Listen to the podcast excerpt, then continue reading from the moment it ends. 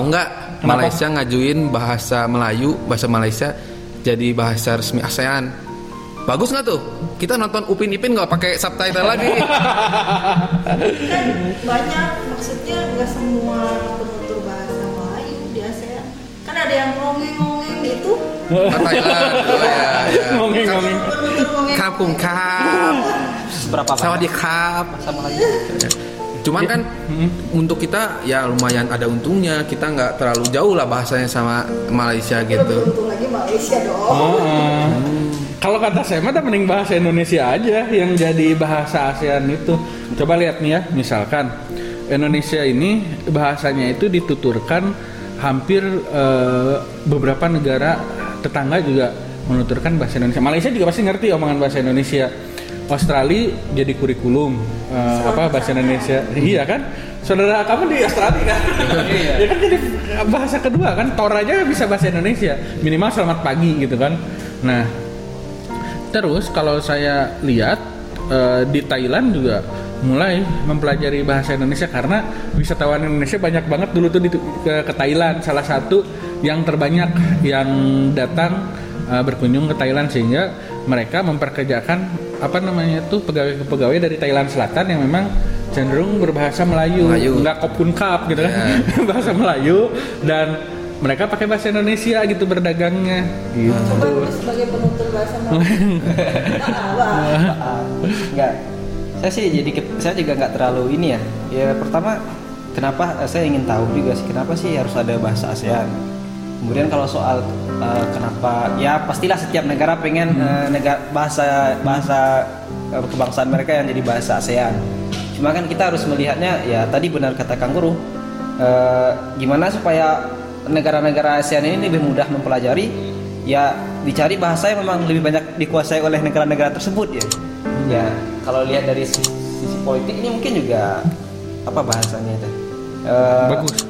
Ya bapak bagus ya Hmm, strategis. strategis juga itu bagaimana masing-masing negara bisa eh, mene- menempatkan posisi lah kalau misal- artinya ketika bahasa kita jadikan bahasa ASEAN ya ada kebanggaan Ada tersendiri lah. ya, selain kebanggaan juga ada bargaining. Karena satu kita nggak usah belajar bahasa Thailand, kita nggak usah belajar bahasa Vietnam. Orang Vietnam yang belajar bahasa kita. Nah itu kan akan akan memperkuat sebenarnya posisi Indonesia nih secara apa strategis. Kenapa eh, Malaysia mencoba meng- mengajukan itu? Ketika dia berhasil kan dia akan memiliki posisi yang strategis dan bargaining power yang kuat. Nah Indonesia nggak boleh kalah kalau kata saya ya, nggak boleh kalah dong, Eh, karena tadi penutur bahasa Indonesia itu lebih banyak, walaupun akar akar bahasanya dari bahasa Melayu, tapi kan serapannya banyak. Ada serapan dari Belanda, dari Arab, ada Iya. dari bahasa daerah, eh, dari Portugis gitu kan. Nah bahasa Indonesia ini ya tadi penuturnya itu banyak 200 juta lah lebih 270 juta berarti kan orang Timor Leste juga masih ngerti bahasa Indonesia gitu kan. Orang Brunei juga kalau orang Indonesia ngomong masih ngerti-ngerti aja gitu kan. Orang Malaysia juga. Artinya eh, ya bahkan tadi di Thailand aja di Vietnam juga bahkan teman-teman saya yang suka dulu itu zaman sebelum koronce gitu kan suka single trip gitu kan ke sana banyak yang sudah menuturkan bahasa Indonesia. Nah artinya kita bisa eh, apa namanya itu eh, memanfaatkan itu gitu. Tapi kalau misalnya ASEAN ini berkacanya ke Uni Eropa. Hmm. maksudnya kita akan membuat kesatuan di Uni Eropa. Lebih strategis penyamaan mata uang anak ekonomi ya kelihatan Kamu ekonomi lulusan banget ekonomi ya? saya lulusan politik banget ya itu kan bahasa pemersatunya Inggris sedangkan Inggris juga kan Ternyata Brexit keluar dari kan. Eropa. sebenarnya kalau kata saya sih ya maaf ya tidak terlalu strategis gitu karena lebih strategis penyamaan mata uang itu gitu nih kalau nggak strategis ya nggak apa-apa kita kan beda pendapat nggak masalah kan di tema sebelumnya kita udah belajar demokrasi tolong jangan pukul-pukulan ya, pukul-pukulan ya, jangan ya. Kalau pukul-pukul mah itu Aska dengan Vicky. nah, gini, kenapa dibilang tidak strategis? Kalau saya nggak beda pendapatnya. bukan tidak tapi kurang Kurang, ya. Kalau kata saya justru strategis karena dia waktu Sumpah Pemuda aja satu bahasa bahasa Indonesia nggak satu mata uang Nah, itu yang yang salah ya. Ibu mau ibu mau belanja di eh, Pattaya pakai rupiah ya? harus rupiah tapi eh tapi bisa loh bisa di di Thailand udah bisa bisa. kan ada. Kalau kalau Enggak, maksudnya dia mereka nerima rupiah juga kadang-kadang langsung dikonversikan. Hmm. Misalkan kita aduh cuma punya 200 ribu nih bisa beli ini enggak? Di, dikonversikan langsung. Sama sih sebenarnya pasar baru juga pakai ringgit kan. Iya. Kadang-kadang nerima juga ringgit walaupun uh, apa alat transaksi yang sahnya kan pasti uang mata uang negaranya masing-masing ya. Ya bener. Sekarang saya jualan minyak aja harus pakai rubel saya. Sok ngarah-ngarah. kalau mau dua-duanya ya supaya uh, damai nih, ya udah kita juga bahasa ajuin uh, mata uang juga gitu kan. Memperkuat Termasuk ekonomi.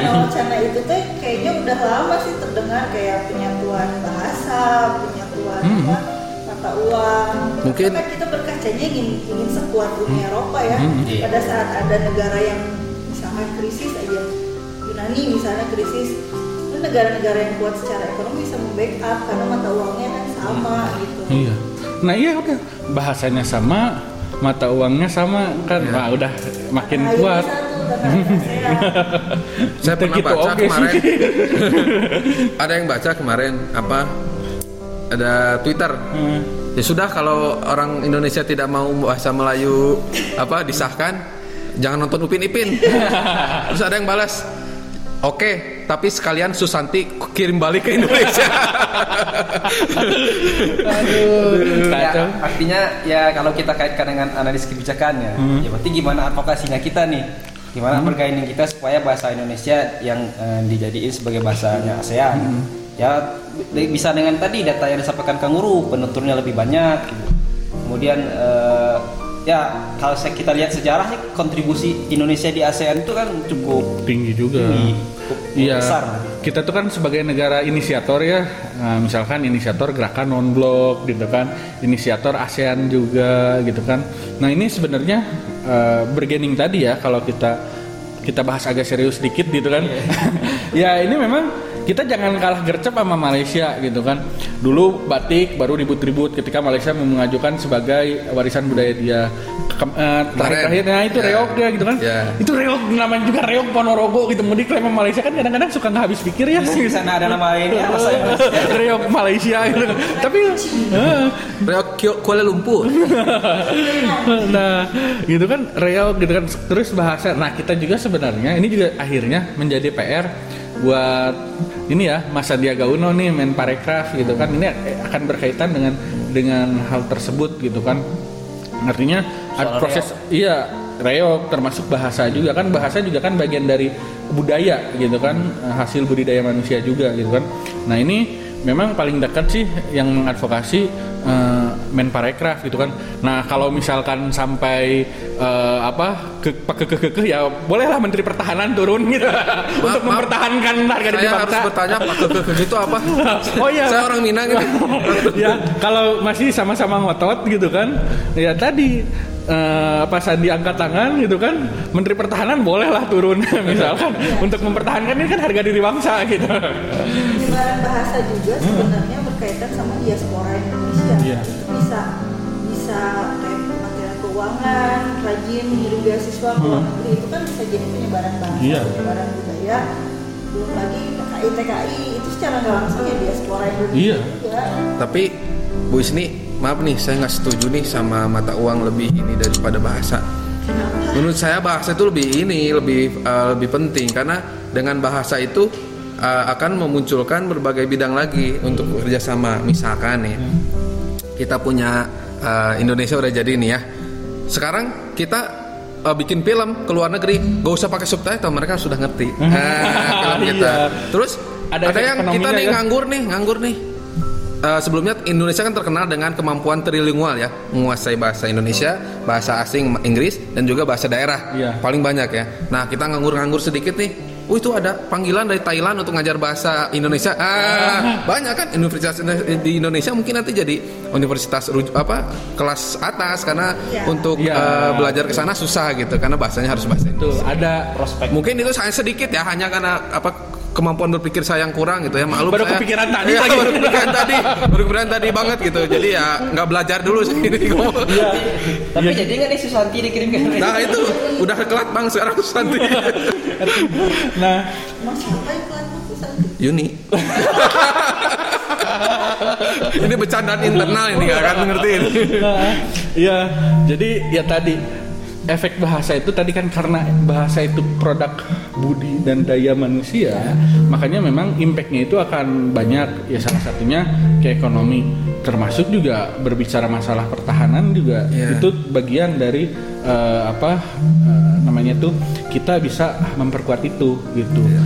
Bisa bisa dibayangkan kan kalau tadi ya mau kerja gitu kan ada syarat TOEFL kita mau kerja di Malaysia itu ada syarat TOEFL atau syarat menguasai bahasa Malaysia nggak usah kita kan bahasa Indonesia gitu kan Native speaker, native speaker. Native ya. speaker, gitu. itu ada keuntungannya banyak Ya, buat betul, bangsa betul. kita gitu Ya, kita Pak Guru ingat juga apa zaman imperialisme ya di mana negara-negara itu melakukan kolonialisme gitu ya, Iya. bukan imperialisme, kolonialisme.